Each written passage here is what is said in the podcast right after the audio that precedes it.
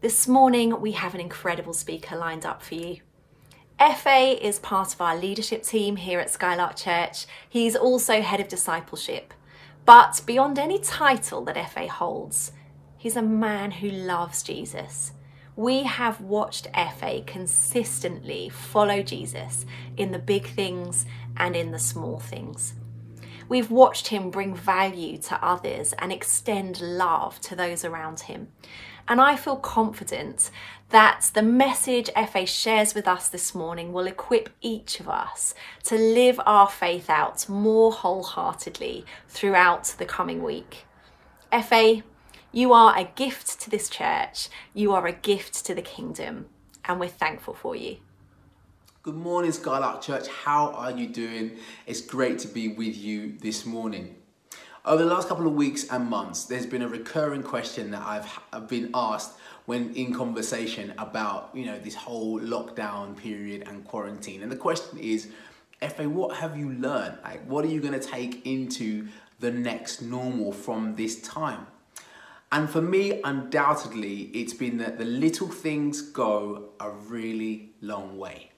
It's the little things that go a really, really long way. At the beginning of the year, there were some amazing stories about how communities club together to do great things for their neighbors and stuff like, you know, going to the store for those who couldn't make it out or picking up prescriptions or walking other people's dogs. It was the small things that made such a big impact in people's lives. And for me, over this lockdown period, especially when the kids were at home at school, I have come to realize that just a little bit of time with my children go a long way. Just that question to my eldest son is like, what is that, you know, Pokemon or whatever, and just giving him the space for, for me to enter into his world. The same with my daughter, asking her about, you know, the, the next TikTok dance or the name of one poopsie or something, whatever that would be just to get a window into their world. And that little thing would go such a long way. I have definitely, definitely uh, been, it's been underlined that just a few moments with my wife just go so, so far. In and amongst the planning and the moving and the trying to get things done and managing the finances and praying and managing three children and literally crashing on the sofa, being able just to take some time to turn the TV off and to look at each other and say, hey, how are you doing? How is things going? How are we doing? How healthy is our relationship? That has gone such a long way in investing into our relationship and into our marriage. The little things go such a long way. And I think Jesus knew that. I think, you know, as we look at this season of sharing Him, I think Jesus knew that the little things can have significant impact. I mean, he said that, you know, if you have faith the size of a mustard seed, something so tiny it can look even insignificant, it can have an amazing impact. It can move a mountain. And Jesus himself, the Alpha and the Omega, the Savior of the world, comes wrapped in the form of a little baby born to a seemingly insignificant teenager in the back end of anywhere in the in a barn and he turns the whole world upside down. And what he does is ever of everlasting and eternal value. It's the small things that can make a really really big impact. And as we look at jesus share him we're going to take a look at a passage where jesus takes something really insignificant or something that looks really small and does something miraculous with that and it's a story that's found across all the four Gospels. So, one that uh, many people would know. It's found, we're going to read from Matthew chapter 14, 13. It's where Jesus feeds the 5,000. So, I read When Jesus heard what had happened, he withdrew by boat privately to a solitary place. Hearing of this, the crowds followed him on foot from the towns. When Jesus landed and saw a large crowd, he had compassion on them and healed their sick. As evening approached, the disciples came to him and said, This is a remote place, and it's already getting late. Send the crowds away so they can go to the villages and buy themselves some food. Jesus replied, They do not need to go away. You give them something to eat. We have here only five loaves of bread and two fish, they answered. Bring them here to me, he said. Then he directed the people to sit down on the grass. Taking the five loaves and two fish, and looking up to heaven, he gave thanks and broke the loaves. Then he gave them to the disciples, and the disciples gave them to the people. They all ate and were satisfied. And the disciples picked up twelve basketfuls of broken pieces that were left over.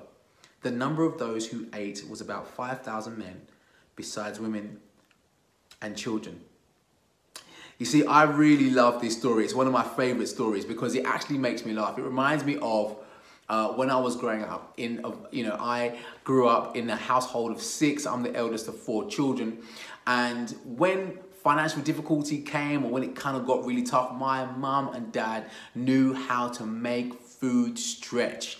They would cook one pot of chicken stew or beef stew with some rice, and we were eating that for like three days straight. We'd come home from, from school, we wouldn't even ask that what's for dinner. We'd look in the pot, there's still stew in there. We kept it moving. But Jesus took this food stretching to a whole new level.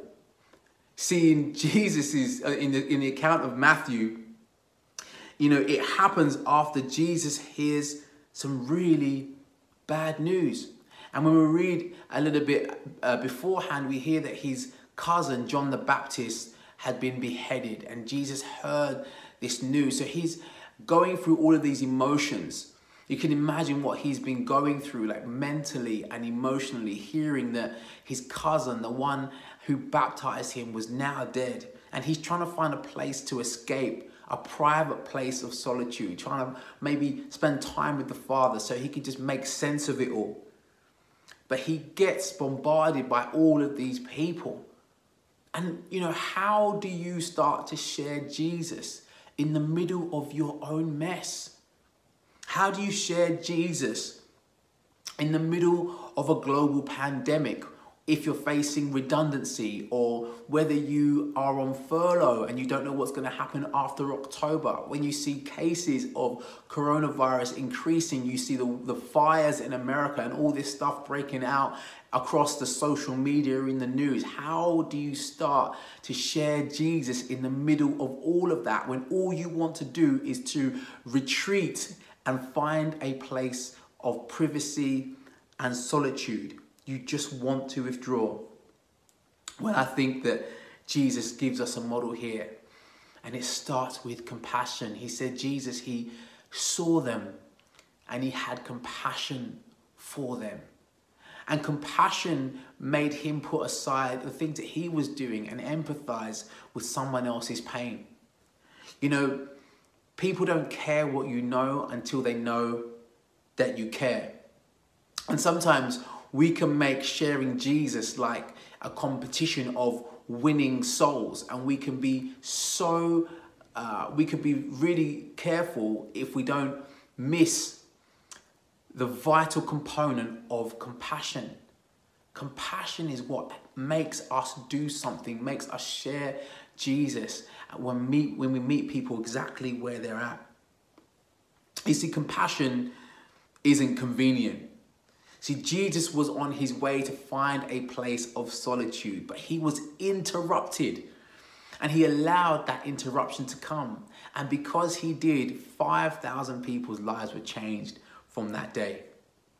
I remember when we'd get ready for evangelism and we go for training and we would kind of get ourselves prepped, you know, we would like memorize our Bible verses, we'd have the script in our head, we'd get our tracts in our pockets and we were ready to go. And I would pray maybe on a regular basis, on a daily basis. I'd say, God, would you help me find opportunities to share the good news with someone, to share the gospel with someone, to share love, your love with someone. But I really ever prayed for those opportunities to find me. You see, when I find something, it's always on my terms, something I am going to bring. A bit of a nod to last week's message that Matt brought about playground versus playroom sharing. It was always on my terms. But how many times did I allow Pete God to interrupt my agenda so I can share people, share Him with other people? It starts with compassion, and compassion isn't convenient and compassion is costly. I just am taken aback by this little boy who, in the midst of all those 5,000 people, plucks up the courage and say, hey, look, I've got a little packed lunch. What could you do with this? But maybe he knew that a little in the hands of Jesus could go a long way. He didn't hold anything back. He said, This is all that I have. Even if it is small, I give it to you. And I know you could do something extraordinary with it. I wonder what the church would look like. I wonder what our lives would look like if we gave even just the little we had, we gave it to Jesus. We gave it to the one who we knew could do exceedingly abundantly more than we could ever think or imagine. Compassion is costly. Compassion isn't convenient. But it starts with compassion. We have to get to a place where we actually really care. So, as I mentioned, this story is in all four of the Gospels, and John writes a really neat account.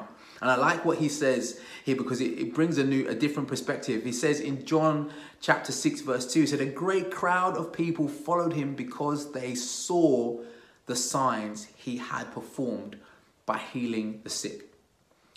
A great crowd of people followed because they saw.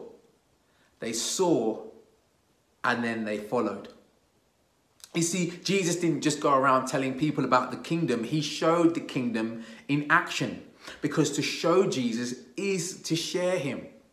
You see, in the beginning of John's gospel, he says, The Word, which is Jesus, in the beginning was the Word, and the Word was with God, and the Word was God, and the Word became flesh and dwelt among us. And for us, now Jesus lives in us and he is made flesh through us, the physical body. He, by what we do, by what we say, by how we interact with the world, Jesus is made flesh by you and by me. He's made tangible. We can bring the kingdom of God anywhere we go to because we have the Spirit of God living in us. We can show people what the kingdom of God looks like because to show Jesus is to share Him. Did you know you could be sharing Jesus by the way you interact with your work colleagues, or how you love your family or your community, or how you interact with the cashier at the shop, or even how you stand up for something that you know is wrong in the midst of banter, even if you think you're going to be looked at a little bit weirdly. But standing up for that thing is showing Jesus to those around him, and to show him is to share him. I remember um, working for uh, the American company that I did a few years back, and I would go to America maybe four times a year. And there was this amazing guy called Don, and we started a cool friendship. And we were out at a bar after work one night, and we were just talking, and we started talking about family and faith. And I started to share that, you know, what I did at church and how uh, I love Jesus. And he looked at me and he said to me, Fa you know, I knew that about you without knowing that about you. And it was one of those moments I was like, oh, that felt nice. Thank God for a little pat on the back. But then, you know, also had a bit of a Holy Spirit check like, look, dude, you only see him four times a year. You're always in your best behavior. But it's interesting, isn't it, that we can, we have the opportunity to demonstrate Jesus just by the way we live out our lives. I think that is really, really cool. But you see, some of the biggest challenges I hear from some of my friends who aren't Christians is that I hear them say, well, you Christians or FA, I hear what I see, they, they don't, they're not congruent, they don't line up. You want to tell people about Jesus, but you don't really want to show him in action. What you say and what you do don't mix, they're not congruent. You say Jesus loves everyone, but just not that person who looks like that or behaves like that or wears that thing or does that thing. You say you love Jesus, but you're happy to sit with frustration and division and prejudice in your own heart. You say, For God loves the world, but you've made the church an exclusive members only club. You say God is a God of justice, but you won't stand up publicly and stand and fight against the biggest injustices we face within society. Because to show Him is to share Him. And maybe it's easier for us to share Him by our word than it is by our works and by what we do. I've got a really great friend. I've known him for like nearly 15 years. Him and his family are amazing friends to us. And he, uh, i have caught, with, caught up with him. I bumped into him actually uh, the beginning part of this year. And he was looking really, really frail. And Yaz and I went over to him and his family and said, hey, look, what's, what's going on? And he told us that he had just gone through, um, come through kidney cancer. And he at the at that time he was really really frail. And Yaz and I went away and we just started to pray and we spoke to our life group. And uh, we just thought look he's someone who we really really want to show the love of God to so we got a rota together we put some food we just dropped some food and some some nice goodies for them just to show them that they were loved and that they were cared for and you know the last 14 or so years, uh, he would bring his atheist views and I would bring Christianity, would go back and forth. Uh, always loving, always in a great way. And he would always stand up and say, you know, you know, this is what I believe. Recently, uh, we went for a walk, the two of us, we went uh, walking in the woods and we were talking about who Jesus could be if we took away the connotations of Christianity, the connotations of what he thought things were meant to be look like. And I don't know where his heart is at, but we've started a great conversation. And it's just showing the love of God and meeting people where they are at. You see, Francis of Assisi once said, Preach the gospel at all times and when necessary, use words. I think what he was trying to say basically is to show him, is to share him. See, John's version of this story is slightly unique in as much as he picks up the discussion the day after. So we get, you know, the feeding of the 5,000 and we kind of get what happens with Jesus. He kind of escapes from that moment because the crowd want to make him king by force. He's obviously still got all this stuff going on. He's healed all their sick. You can imagine he's exhausted by doing all this stuff. So he escapes and retreats to the mountainside and then he stays there till evening and he needs to go across the sea uh, to his next destination. But his boat goes out and he can't catch up the boat so he starts walking on water. They see the disciples and the disciples see him walking on water and he's like hey it's me. They freak out but then they let him into the boat because they find out it's jesus. It's not a ghost. He's okay. He gets in and they cross over to the other side. And we pick up the story on the next day when the crowds are still trying to find Jesus. And this, we pick that up in uh, John chapter 6, verse 26. And it says this Jesus replied, Let me make this very clear. You came looking for me because I fed you by a miracle, not because you believe in me. Why would you strive for food that is perishable and not be passionate to seek the food of eternal life which never spoils? I, the Son of Man, am ready to give you what matters most. For God the Father has destined me for this purpose. They replied, So what should we do if we want to do God's work? Jesus answered, to, to the work you can do for God starts with believing in the one he has sent. They replied, Show us a miracle so we can see it, and then we'll believe in you.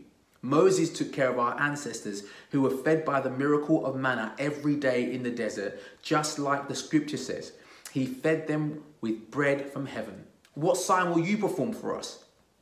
The truth is, Jesus said, Moses didn't give you the bread of heaven. It's my Father who offers bread that comes as a dramatic sign from heaven. The bread of God is the one who came out of heaven to give his life to feed the world. Then please, sir, give us this bread every day. They replied. Jesus said to them, I am the bread of life. Come every day to me and you will never be hungry. Believe in me and you will never be thirsty. So all of this is taking place at a really important time in the Jewish calendar. It's around the time where they celebrate Passover. And that's where they remember how God delivered them out of slavery from the hands of Pharaoh uh, in Egypt and brought them to the promised land. And as part of Passover, they would celebrate something called the Feast of Unleavened Bread. So this is bread that's that God asked them to make with no yeast, and that's because he, they wanted to have enough food. So when God said, "Okay, go," they picked up their stuff and, and went. They didn't have enough time for the yeast to rise in the bread. So God's like, "Look, when we got when I say go, we've got to go." So they make this unleavened bread with no yeast. Interestingly, though, the yeast has also been uh, a, a representation of sin, of the negative things that can come into one's life and cause damage. Just a little bit of yeast can spoil the whole bread, can spoil the whole thing. So he makes a, a reference or a symbolic thing that yeast is, is represents sin. So we know, we have an insight into this, that this particular Passover would be Jesus' last and we see it, and when we read of it, we know it as the Last Supper. And this is where Jesus takes bread, he gives thanks, he breaks it, and he distributes it round. Sounds familiar, doesn't it? He says, This is my body. So, what Jesus was saying in that moment and in that act was like, like he, the bread with, with no yeast, was the sinless one the one without sin, who was going to break the curse of sin and death over our lives and free us from the captivity of sin so that we can share in the relationship with Him and His Father.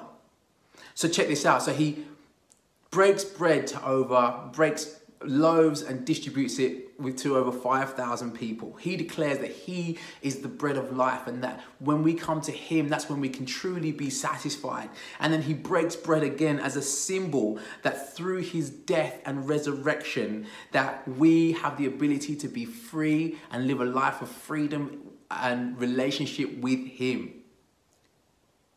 And then it kind of dawned on me that the sharing comes in the breaking, that the sharing comes in the breaking. I found that the most impactful times of sharing Jesus is when I can be my most vulnerable, when I can be my most broken and share a bit of that brokenness with other people so that they can see how God has been active and at work even in the midst of my darkest moments. See, life isn't always sunshine, unicorn, and rainbows sometimes we really go through some stuff and we can share that and Jesus can use that to show people who he really is when he when we demonstrate his work in and through our life.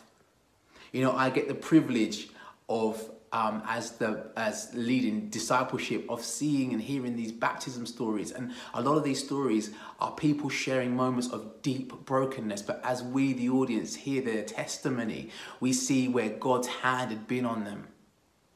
You see, we were taught to always say that, you know, do come to Jesus and your life is going to be great and everything is going to be perfect. But actually, sometimes it's in the breaking that people truly get to see Jesus at work in people's lives is when we, in the midst of our trials, can find a story of testimony. And in the midst of our deepest, darkest pain, we can, we can find a song of praise. You see, it's in those moments that Jesus uses our life, our story, to come alive in other people's lives. If we share just a little bit of our brokenness, a little bit of brokenness can go a really long way if it's in the hands of Jesus. Be willing to be open, open our hearts and be willing to be vulnerable because a little bit of brokenness in the hands of Jesus can go a really, really long way. So, as I close, sharing Jesus starts with compassion, pushing past our own issues and being able to empathize and reach out to others in need and showing people that we really care. Showing Jesus is sharing Him so to show him is to share him, demonstrating his love uh, by the way that we act and the things that we do. And sharing comes in the breaking. That's being open with our pain and our struggles and inviting God to use our story to share his love of mercy and grace to those around it. So this week, when you get into your life group or your three and your 12, I want us to be maybe talking about that this week. You know, maybe we can talk about how we can be more compassionate this week. We've all got lots of things going on. It's a crazy time in the world. But how can we find a place of compassion? What does that look like? Or what could that look like for us this week? Or how do we show or demonstrate Jesus uh, in our daily lives? What do we do that emulates His goodness, that His love, His mercy, His grace? How do I demonstrate and embody Jesus? And how do I show Jesus to the world? How do I share Jesus by what I show the world? And finally, how can being more open about our brokenness share Jesus' love with, other, uh, with others? How can being a little bit more open about some of the things that we struggle with and we go through how, by inviting Jesus into that discussion, can that be a platform for him to share his love and goodness with others? Let's pray. God, I thank you that you are a God of love, mercy, and grace, that you are compassionate towards us, that your love for us is everlasting and relentless. And Father God, we say today as your people that we pray that you would uh, infuse us with your compassion for others. Lord, I pray, God, that you would, but we would embody your goodness, your mercy, your love, and we would demonstrate to the world the kingdom. Lord, we know because this is how the world will know that we are your disciple by how we love one another. Lord, let that be our portion this week. And God, even in the midst of our darkest times, even in the midst of our pain. And there are so many people that are going through pain at this moment. So many people are suffering loss. So many people experience difficulty. God, may we be open to using what we are going through, even right now, to bring glory to you. Even in the conversations that we have, may you use our story, may you use our brokenness to show your beauty to the world. God, I, I'm here and I'm asking and I'm praying for anyone who is like that crowd today, who is looking for that, that, that thirst or that hunger to be quenched, the hunger that only comes from knowing you. Lord, I pray for them today that they would come to know you, Lord, that they would have a revelation of who you are, that you are a God that always satisfies. You never let us down. God, I thank you for this wonderful time together. And I pray that you bless us and you keep us. In Jesus' name, amen. Have a great week, guys. I'll be seeing you soon. Take care.